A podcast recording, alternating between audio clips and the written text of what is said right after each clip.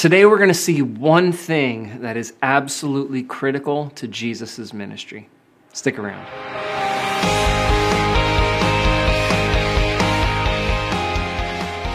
Hello, BT family. Today, Jesus begins his Galilean ministry. We're going to read this section of Luke. Then we're going to look at it in context of the surrounding sections in his gospel. One thing really jumps off the page to me when I do this, and I'm hoping that you see it as well. Let's start with prayer and then we'll jump into the scripture. Heavenly Father, we come to you today as your children, as the people of God, as the greater church. We believe that you illuminate the scriptures to us, that your spirit comes upon us and that you teach us as we read. We pray that you are with us today, present with us. Lord, we also pray for all of the Christians throughout this world who uh, are in different, difficult places right now.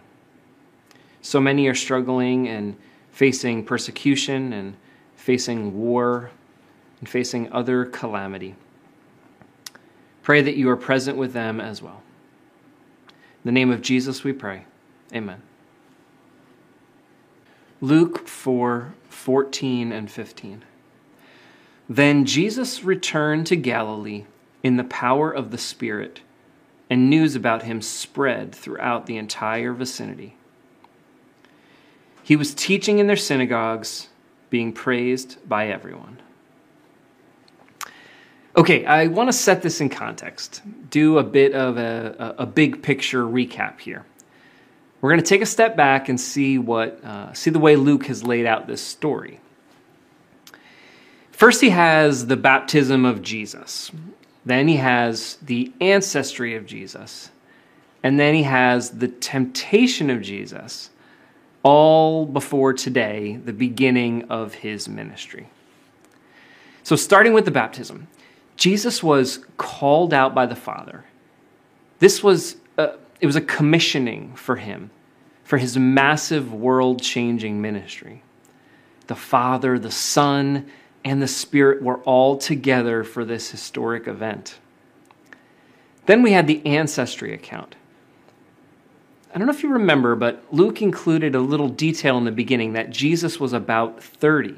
We didn't talk about that the other day.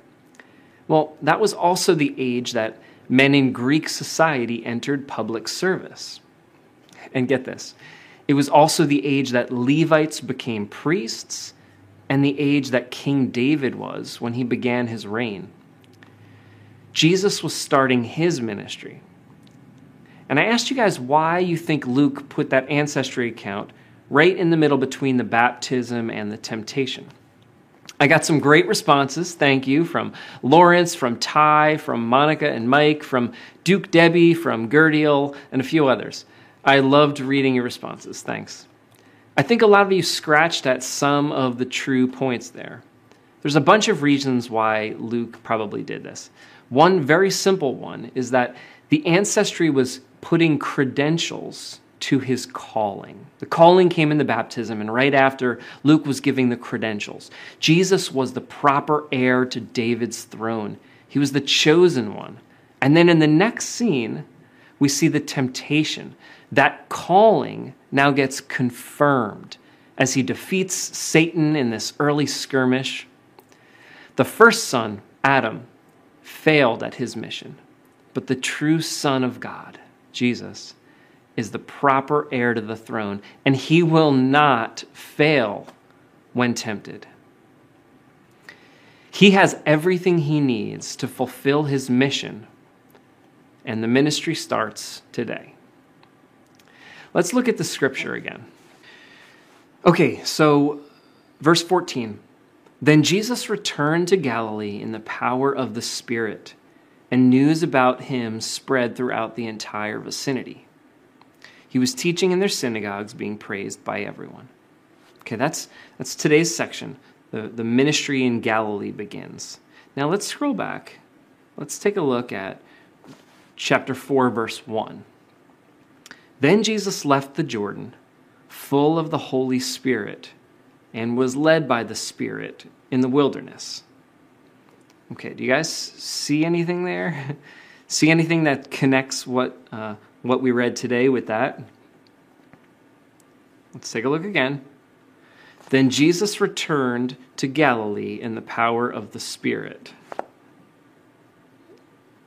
And back to verse 1. Then Jesus left the Jordan full of the Holy Spirit and was led by the Spirit. Okay, so I know you got it. It's the Holy Spirit. The Holy Spirit was enabling Jesus, He was empowering him. It was part of all of this. Now, hold that thought because we're going to scroll back even further to the baptism. Look at this. When all the people were baptized, Jesus also was baptized. As he was praying, heaven opened up, and the Holy Spirit descended on him in a physical appearance like a dove. How awesome is that? The Holy Spirit's there too. Actually, a, a, massive part of this, the Holy Spirit comes down like a dove and is part of that scene.